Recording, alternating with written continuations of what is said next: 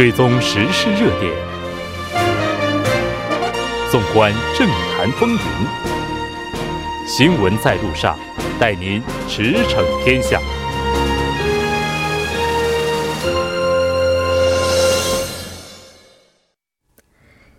新闻在路上，带您驰骋天下。欢迎回来，这里是正在为您直播的 TBS EFM 调频一零点三。新闻在路上，接下来的半个小时呢，将为您带来此时此刻主要新闻、环球连线以及科技新视野。广告过后，马上回来。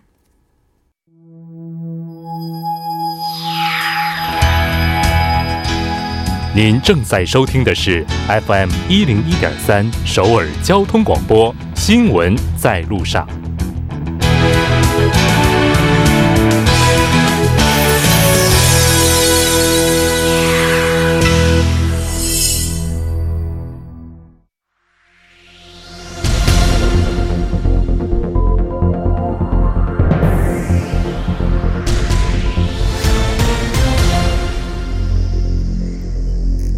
此时此刻，主要新闻。接下来把时间交给新闻播报员司空宽叔，我们稍后再见。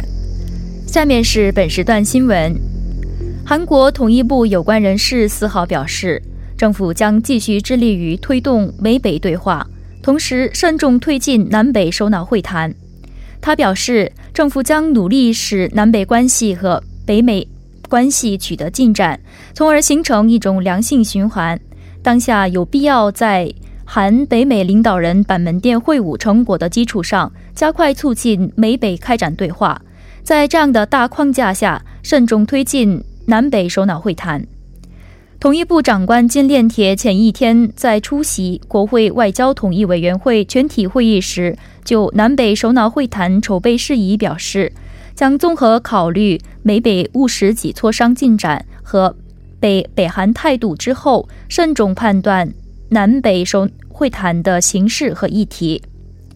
下一条消息，据调查，韩国政府通过给予外国人居住或永久居住权而吸引的公益事业投资金额超过一千七百亿韩元。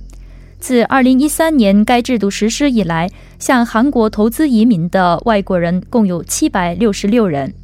法务部四号表示。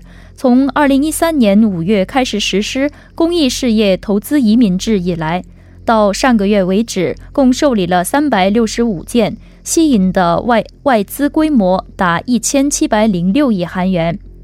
据公益事业投资移民制度的规定，公益基金投资达五亿韩元以上，就可以获得 F 二居住权；如果投资维持五五年以上，就可以获得 F 五永久居住权。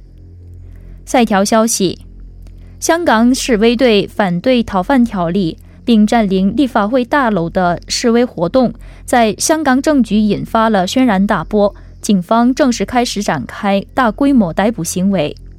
有分析认为，香港行政长官林郑月娥迫于压压压力，拿出了法治筹码，开始出手反击。下一条消息：韩国大法院将于本月十一号就韩国政府拒绝对艺人刘成俊签发在外同胞签证的诉讼诉讼案作出了终审判决。一九九七年出道的刘成俊曾在韩国深受欢迎，多次向国民承诺将履行兵役义务，备受好评。但二零零二年一月，他突然放弃韩国国籍，并取得美国国籍，涉嫌逃。逃避兵役的行为激起了共愤，因此韩国法务部根据《韩国出入境管理法》规定，拒绝为其签发在外同胞签证。以上就是本时段新闻。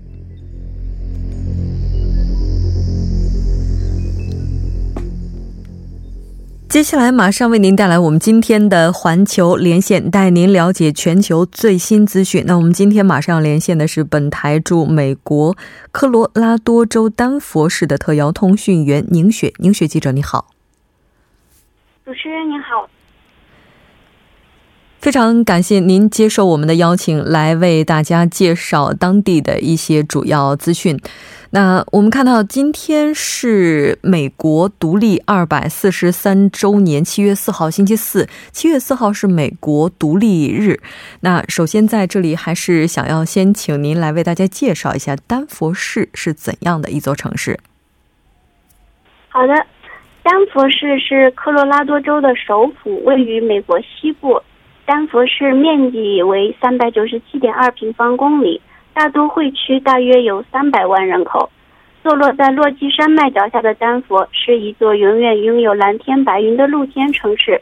丹佛是多次被评为全美国最健康和最适宜居住的城市。嗯，是的，美国和首尔之间是有时差的。那现在的话，当地时间又是几点呢？对的，丹佛和首尔时差为十五小时。现在当地时间是七月三呃四日的凌晨四点。哦，凌晨四点零六分。非常对零六分。嗯，非常感谢宁雪记者在凌晨的这个时间点为大家带来当地的主要资讯。七月四号的话，那作为独立日，它应该算是美国的国庆节了。美国人一般在这个日子会怎么去度过呢？嗯，对。在美国的话，出行也是国庆节的一个关键词。据美国汽车协会称，今年独立日假期出行情况将再破纪录。该协会表示，相比平时节日期间，驾驶人遭遇的拥堵要严重三倍，特别是七月三日，道路交通情况最为糟糕。该协会还预测，届时旧金山机场将成为全国租车业务最为繁忙的五大机场之一。该机场租车业务的交呃高峰也将出现在也出现在七月三日。此外，旧金山机场的网约车区域也是比较混乱，届时机场和周边道路也将车满为患。从全美来看，每加仑的汽油价格相比去年独立日假期降低了百分之十九，因此大多数人将选择驾车出行。届时出行旅客将达到四千一百四十万人，比去年同期增加百分之四点三。乘飞机出行的旅客将更多，比去年增加百分之五点三，预计将达到近四百万人。主持人，嗯，也就是说，在十几个小时之前，美国当地的话，这个交通是遭遇了一场极大的考验了。呃，节假日交通拥堵问题，这在全球看来都是一样的。我们再来关注一下中美关系。上周六，六月二十九号，大阪二十国集团峰会呢。中美两国元首也是达成了共识，重启贸易谈判，呃，不再对中国出口美国商品加征新的关税，避免中美贸易争端进一步恶化，也是两国目前的共识，也就意味着目前双方是再次进入了休战状态。那这个进入休战又意味着什么呢？嗯。首先的话，中美贸易战如果进一步升级，将给中美两国的企业和消费者都造成伤害，全球经济也将随之放缓。比如，在中国消费者，我们已经看到这个猪肉、水果这样的产品价格不断上涨。在美国的话，许多美国制造商以及零售商也都对关税带来的影响感到不满，包括作为特朗普总统大选支持的美国农民，他们也是受害者的这个贸易战的受害者之一。呃，这些呢都是促使两国元首达成共识、避免贸易争端进一步恶化的恶化的原因。但是呢，这个问题并没有得到实质性的解决，未来前景尚不明朗。嗯，首先从过去经验来看，大阪会晤的这次结果类似于去年十二月一日特朗普和习近平在布宜诺斯艾利斯见面后宣布的宣战。那次宣战保留了美国对中国制造的产品加征的关税，休战呢一直持续到了今年五月，直到特朗普政府指责中国在一项部分完整的协议上出尔反尔，因为按照该协议，中国本应对经济进行广泛的结构性改革，以换取美国取消关税。美国希望中国进行根本性的经经济政策改革，因为中国政府现在正大量补贴美国公司的本土竞争对手。另外，从长远来看，这次休战呢，也只代表着一次短期成功。中美两国之间的竞争关系将长期存在。大多数经济学家估计，中国将在十到十五年内超越美国，成为第一大经济体。此外，一些华盛顿的高级官员如今也坚定地将中国视为一个意识形态方面的对手。中国是一个危险的强大力量的想法，已经在特朗普政府内愈发普遍起来。在中国这一侧呢，今年春天贸易战紧张关系加剧之际，中国官方电视台开始播放展现美国侵略行为的朝鲜战争老片，报纸呢也在刊载关于朝鲜战争的社论。因此，总体来说，此次休战是一个机遇，但是竞争关系带来这个风险却还存在。嗯，是的。对于中美两国之间来讲，经济、安全、技术等等各方面的问题都是被交织在一起的。这次二十国集团峰会，美国总统特朗普还宣布放宽对华为的限制。那他这个举措之后啊，现在美国国内的反应又是怎样的呢？嗯，对，在这个峰会上，在此次峰会上，特朗普宣暂停了这个美国企业向华为供应设备的禁令。因为呢，他希望与中国国家主席习近平达成一项贸易协议，比如中国承诺立即购买大量美国农产品，所以在未提供任何细节的情况下，他宣布美国企业可以在不会造成重大的国家紧急问题的情况下向华为出售产品。但是在美国国内，民主党和共和党议员都认为华为对美国的国家安全构成威胁。特朗普发表了对华为让步的声明，但并没有得到美国国内的支持。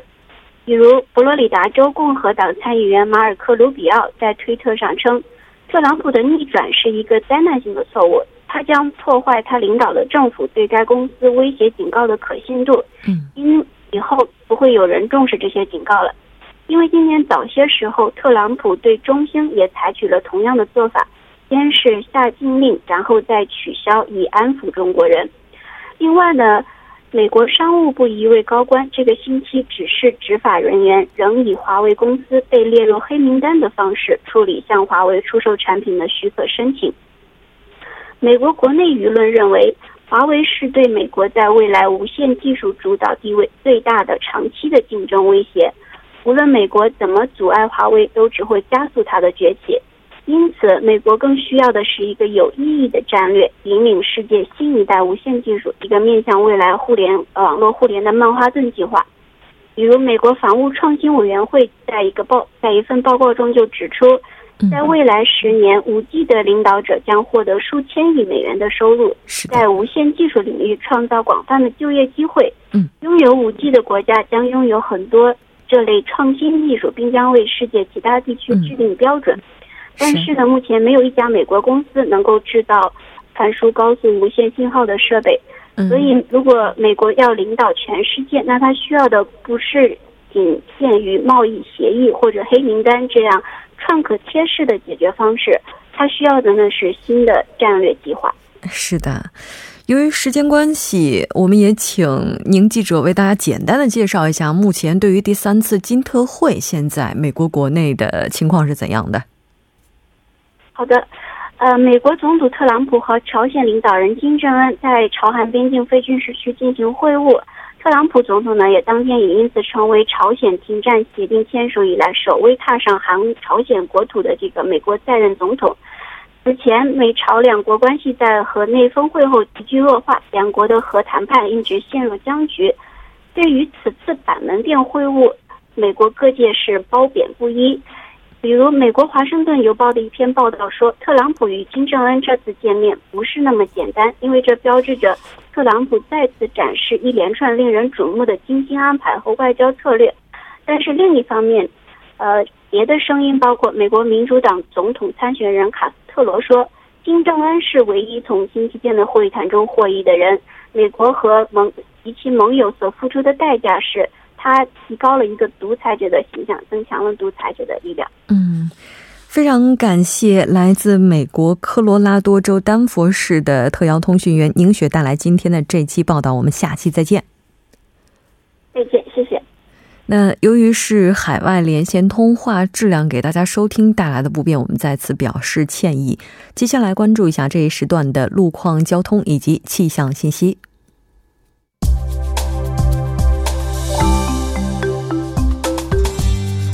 晚间七点十四分，继续为您带来这一时段的路况和天气播报。首先，我们来关注一下路面上的信息。第一条消息来自中部高速公路河南方向，河南广场服务区至河南分岔口这一路段，目前呢由于行驶车辆的增多而交通停滞。那相反方向的拥堵路段，目前主要是集中在秦川隧道附近，大约两公里的区间，请来往的车主们参考相应路段，小心驾驶。好，下一则路况来自江南大路新沙站至论县站方向。那在二十八分钟之前呢，发生在该路段下行车道上的交通事故，目前还未得到完善的处理。受事故的影响呢，目前相同方向的路段从汉南大桥前方开始拥堵严重，还望途经的车主们保持安全车距，小心驾驶。好，我们来看一下城市天气预报：首尔晴，二十一度到三十四度。好的，以上就是这一时段的天气与路况信息。祝您一路好心情，我们稍后再见。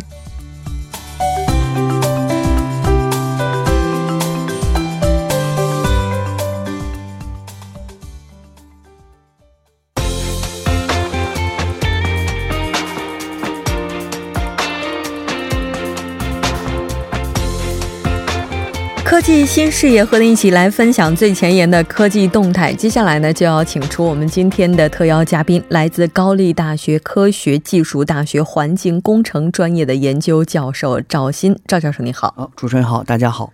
非常高兴和您一起来了解咱们本周的科技新视野。首先，还是要先来看一下今天您带来的这个主题是什么呢？啊，好的。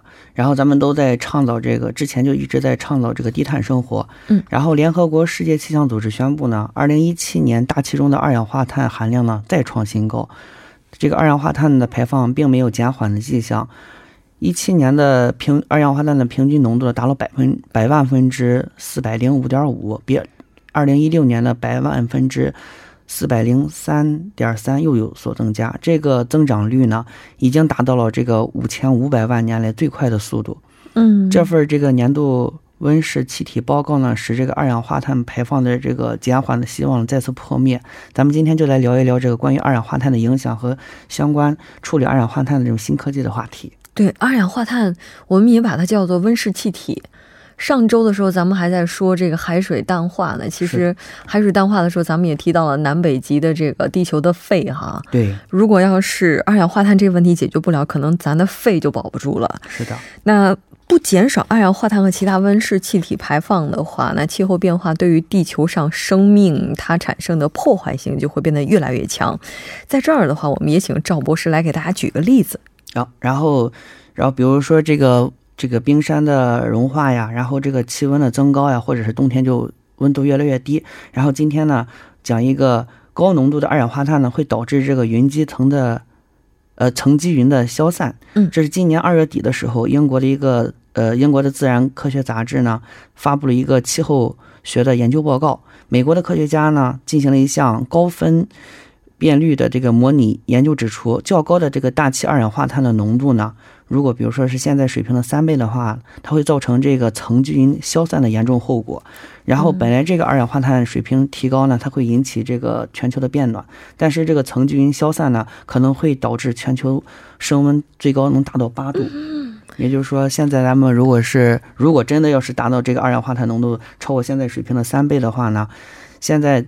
比如说夏天是最热的时候，可能是达到了三十七度或者什么，然后首尔的温度可能会达到五十度啊，或者是更高。天哪！我们觉得这个北方地区，特别是北极圈内，这气温达到零下几十度的时候，都已经觉得非常夸张了。但反过来，如果这个温度超过四五十度，而且是零上的话，这不就意味着人走在路上就跟移动的烤肉一样吗？那刚刚提到这个层积云哈，它到底又指的是什么呢？这个层积云呢，它是水汽通过空气的波动、波状运动以及这个乱流混合而形成的凝呃凝结而形成的。有时呢会因为强烈这个辐射冷却而形成。嗯，那也就是说，这个层积云对于目前维持大气，就是说。这个地球的温度来讲是非常重要的，但如果二氧化碳要是增高的话，对它会有非常致命的破坏哈。是的，二氧化碳浓度如果过高的话，对于人体有哪些直接的影响呢？这个还有一个最近的呃最新的一个研究发现呢，如果二氧化碳持续上涨的话呢，会造成大概两亿人的营养不良。哎，这个 空气当中如果二氧化碳浓度变高的话，会让人营养不良，这怎么回事呢？其实是这么样的，这大气中的这个二氧化碳呢，它会降低农作物中维生素和矿物质，比如说蛋白质啊、铁啊、锌的含量的浓度。嗯，然后就像我刚才开头的时候说，二零一六年的时候。全球二氧化碳的排放量呢，已经达到了这个世界的最高纪录，但是由是现代史上首次超过了这个四百 ppm。然后呢，这个来自哈佛商学院的研究小组认为，如果继续维持这个排放量的话呢，到二零五零年的时候，可能大会大大概会有一点七五亿人呢体内缺锌，然后一点二二亿人呢体内缺少蛋白质。嗯。那也就是说，它会直接影响人体对一些必需营养元素的摄入了哈。是的，这个它的主要的原理是什么呢？然后，这个植物的这个矿物质、营养和微量元素呢，它组成了那种电离子体。这些微微量元素呢，大多来来自于植物生长的这个土壤，还有来自这个光合作用，将这个二氧化。二氧化碳转化为碳水化合物和能量这个过程中，嗯，然后当这个大气中的二氧化碳含量较高的时候呢，植物体内这个电离子体呢会出现一些不平衡的现象，也就是说这个植物生长呢会会影响到植物的生长，嗯，然后咱们人体这个呢，然后微量元素呢是人体是不能产生的，必须通过这个饮食中来摄取，嗯，所以说如果咱们吃了不见就是说生呃就是已经稍微有点不是很。正常的这个农作物呢，然后我们身体摄入的，就算是吃相同的这个这个这个植呃食物的话呢，然后咱们体内的这些营养物质还是不会达标的。嗯，那也就是说，它这个直接影响到人体的健康了。是。那减少二氧化碳排放，或者是就咱们对它进行控制啊，现在有什么好的方法吗？然后。这里可以举三个小的例子，然后比如说第一个是加拿大那个科技公司，他们研发一种可以吸收空气中二氧化碳的混凝土。嗯，然后呃，我记得以前做过这个关于混凝土的一个节目。然后混凝土呢是咱们人类发明最坚固的建筑材料之一嘛。对，在这个混凝土中呢，用到了相当多的一部分是水泥，但是水泥生产过程中呢，它会向大气中释放大量的二氧化碳，然后它也这个。但是为了解决这个问题呢，一家这个加拿大的创初创的公司呢，它就发发明了一种新型的这个混凝土的添加剂，吸收可以吸收空气中的二氧化碳，然后呢，同时这种混凝土呢也会大幅度减少对水泥成分的要求，从这个需求量，从这个两个方面呢减少这个二氧化碳的排放。嗯，混凝土在生产的过程当中会向大气释放大量的二氧化碳。也就是说，用其他的方式去代替这个混凝土，就不再使用混凝土，用其他的一些更高端的建筑材料。对对，水凝水就是混凝土中的水泥的成分，让它把它降低。哦，但是好像二氧化碳的话，这个它不断的增加，当然它包括生命的一些什么呼吸啊，包括植物的这个光合作用，然后还包括一些工业的废气啊，包括汽车的尾气啊等等，就是说它的增加很难使我们很难去遏制哈。现在可能最想这个对于我们目前来讲最为紧迫的，应该就是说怎么去把它给吸收了，是吧？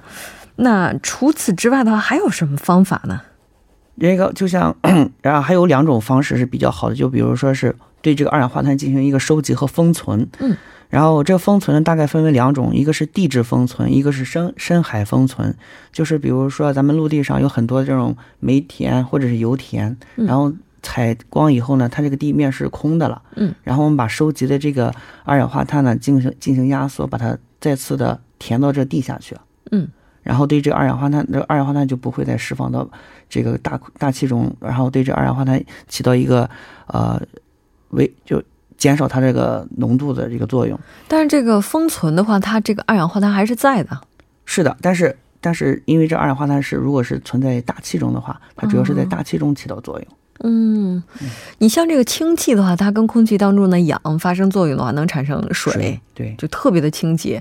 二氧化碳我们就不能想一方法，就是把它给利用起来吗？可以的，就像您说的，就是二氧化碳呢和氢气在经过一个催化剂，或者是利用这个外部的能源，比如说太阳光，嗯或者是说对它进行一个加热，比如说火力发电厂的余热对它进行这个反应的话，咱们可以用用来产甲烷，然后甲烷就是我们常说的这种生活用的煤气嘛。嗯，就是把它，就是让它和其他的元素发生作用，然后形成燃料。对，然后进行一个循环，比如说甲烷燃烧完了以后，还是二氧化碳和水，嗯，然后呢，对，利用这个催化剂，再把这个呃二氧化碳和氢气呢再合成成甲烷，哦，对它一个循进行一个循环利用。这听起来就是特别的清洁，特别的环保。哎，我在想的是，你看我们每个人每天都会呼吸，就呼出去很多的二氧化碳，就我们每天呼出的这些二氧化碳，哎，未来如果要是能利用起来的话，会不会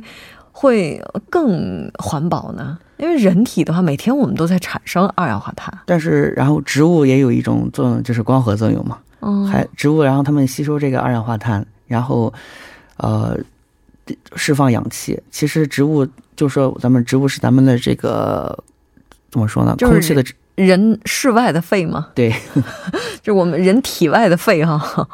哎，我在这儿再开一脑洞啊，你像这个二氧化碳的话，它是碳和氧嘛，对吧？对。未来的话，就是说像这个能不能把碳和氧，就是把它用什么方式给它电离之后，然后它会不会产生电流？这样的话，能够让人体自身呼吸的时候就可以发电，这样我们智能手机啊、电子设备啊什么的就不需要再连接电源。这样的话，也就可以减少很多能源的使用。我们本身就是移动的发电体嘛。是如果以后技术可以达到的话，哦，这么看起来，其实人每天我们都要消耗很多的热量，也会释放很多的热量，然后会产生很多的废弃的这样的一些废弃物啊。如果能把这些都利用起来，然后实现一个循环的话，其实这样本身就是特别环保的。但好像我们看到说，现在对二氧化碳的利用方面，似乎听到的特别少，也就是说，对它的研究现在这个阶段还是比较低的。对，然后比如说这个二氧化碳呢，其实不是说它只有坏处的，还有很多好处的。就比如说咱们喝的碳酸饮料，嗯，如果没有二氧化碳，呃，碳酸饮料咱们喝进去，瞬间的时候会感觉到身身体就比较的清爽，就是因 为我又想起来了，到夏天的时候，我们卖那种碳酸饮料，就是说你需要往里边吹几口气，然后才会出气泡，这样二氧化碳是不是就自直接自己生产了？是，其实有一些公司他们就利用把这个空气中或者是这个火力发电厂这二氧化碳呢啊。进行收集提纯，如果提到啊。百分之九十九点九或者是就是百分之九十九点九九的话呢，它会把可以用这个二氧化碳添入添入到咱们的饮料当中，对这个二氧化碳进行一个再利用。也就是说，现在对二氧化碳的循环使用，现在呃各方进行的研究已经是非常多了。是的，哦，哎，以前老觉得空气当中我们在学这个化学生物的时候，都说人呼吸氧气呼出二氧化碳，就总觉得它是一个废气哈。这么看起来，就是所有的这个我们看来的这些废的东西，它换一个地方，换一种方式它有可能就是宝，这就是变废为宝哈。非常感谢赵教授带来今天的这一期节目呢，我们下期再见。啊，主持人再见，大家再见。那在半点过后马上回来。